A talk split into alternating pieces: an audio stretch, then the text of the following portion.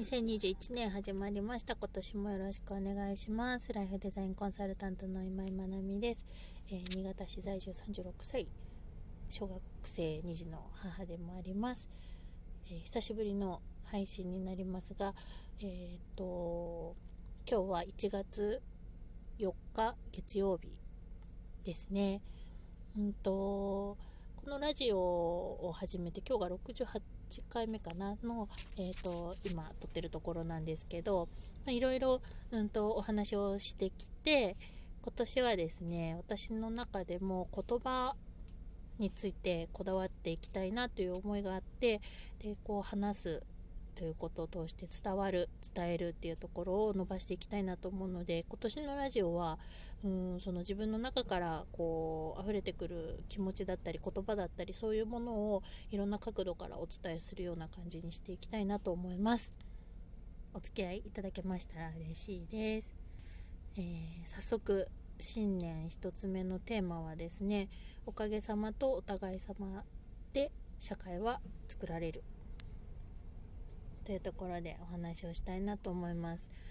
えっ、ー、と、新潟市内、ま新潟県内も全部なんですけど、すごいお正月雪がすごい降りまして、えっ、ー、と、私の住んでるところは新潟市の中でもちょっと雪が多いところなんですけど、それでも60センチか70センチぐらいかな。足の付け根ぐらいまで積もってます。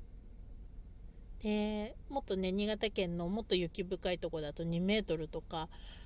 すごい量降ってるみたいなんですけどでこの雪が大雪が降るとですね思うのが本当夜通しで除雪の作業をしてくださってる方たちがたくさんいるんですよね。で積もってる雪も次の日には道路が通れるようになっているしうーんお店の駐車場だったりとか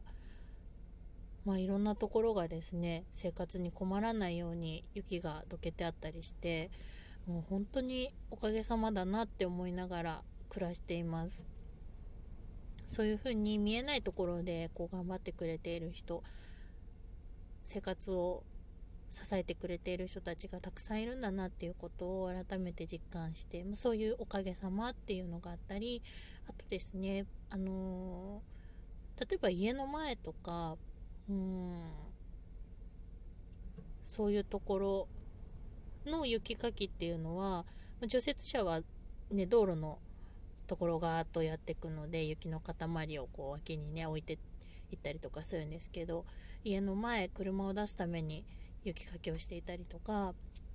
ご近所さんと一緒になってやってたりするんですよね。でじゃあこっちもやろうかとかここまでやろうかみたいな感じで声を掛け合ったりとかなんかそういうコミュニケーションを取りながらやったりとかしてでできることをできる範囲でやるみたいなそういうなんかお互い様っていうのがやっぱり地域社会の根本にあるんだなっていうことを感じながらうーんとこの雪の日々を 過ごしました。だからこうおかげさまとお互い様で社会っていうのは成り立っているんだなっていうことをすごく感じています。で子供たちにもうーん年末ぐらいかなこんな話をしていてでも雪とちょっとまた全然違うところで話をしていたんですけれどもあのまあ、ちょっと今池のいい話みたいな感じになります。えっとですね我が家は夫が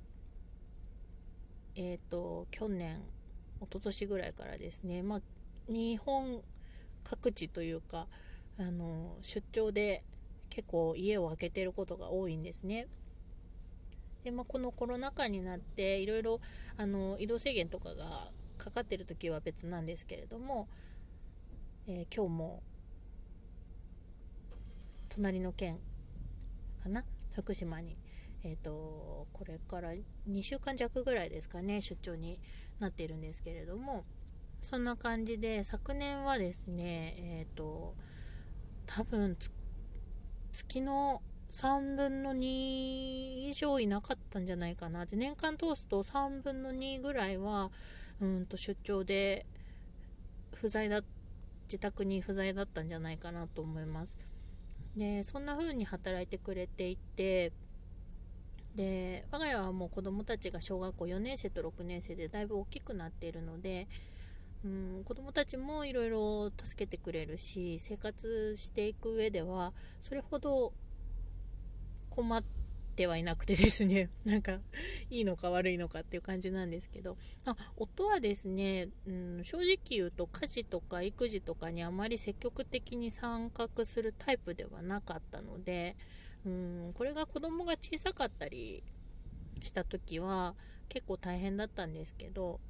子供たちが大きくなってきてある程度もう自分のことは自分でできるし家のことも手伝ってくれるしってなって今すごく楽になってるんですよね。でそんな中での、えー、て言うんですかねこういうふうに夫が出張でいないという日々なので割と日常生活はそんなに困らないんですね。まあの精神的な部分でね頼りたい時にあの頼れなかったりとかあと夫が帰ってきた時にやっぱ私すごい話す量が増えるなと思ってあこういうふうに大人で喋り相手がいるっていうことってすごくいいことなんだなとか思いながら帰ってくると思うんですけど。で、まあ、そういうふうに外で頑張って働いてくれている。で私は私であの自分の仕事は個人事業主でやっているのである程度融通が利くし、えーとまあ、実家の母だったり姉だったり頼れる人がいるのでうん、どうしてもの場合は頼ったりもしています。で子どもたちは、えー、健康でですねあの風邪もほとんどひかずに病院にかかることも年に1回あるかないかぐらいな感じで ここ数年来てるのでそのおかげもあって、えー、割と日常平和に、うん、暮らしているのかなっていう感じですね。で子供たちに話をしてですねパパはそういうふうに外で、ね、出張行ったりとかしていつも一生懸命頑張ってお仕事してくれていてやっぱりうちの生活の一番の収入源はパパのお仕事でのお給料なのででありがたいねっていう話をしてそういうふうに、うんと、働いてくれてるおかげで生活ができているっていうところが大きいんだよっていう話をして。でただですねうんとパパが出張に行けるっていうのは私が基本的に家のこと子供たちのこと学校行事だったり、えーと、地域のことだったりっていうのを主にしているからっていうのが大きいんですね。えっ、ー、となのでそれを考えた時に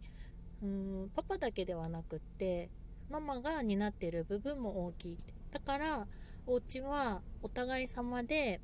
パパとママはやってるんだよっていう話をしたんですね。でここに関しては夫もすごくあのそう思ってくれていたみたいで、えーと、会社の上司にですねあの話してくれていたそうです自分がこういうふうに出張にどんどん出ていけるのは家のことを自分の妻がしてくれているからだしあの嫌な顔一つせずに送り出してくれるからだということを、まあ、年末年始の話たわいのない話の中でですねそういうふうに言ってくれていましていや嬉しいなと思ったんですけどお互いにあのできることをやっているまあ、日常の些細なことでのお互いの不満はあるんだろうけれども大きな部分ではそういうふうにお互い様だねって思えてるんだなっていうことをあの会話の中で知りました。で子供たちにはそのパパからそういう話を聞く前からですね 私はそういうふうに話をしていてですね。でだから、えーと、家族夫婦親子はみんなお互い様なんだよっていう話をしてたんですね。でそれと合わせて社会の中でこの社会の生活を成り立たせるためにいろんな人がいろんな形でお仕事をしてくれていて目に見えないところで頑張っている人もいるしそういうふうなおかげさまっていうのととさっき話したみたいなお互い様っていうそのおかげさまとお互い様で社会は成り立ってるんだよ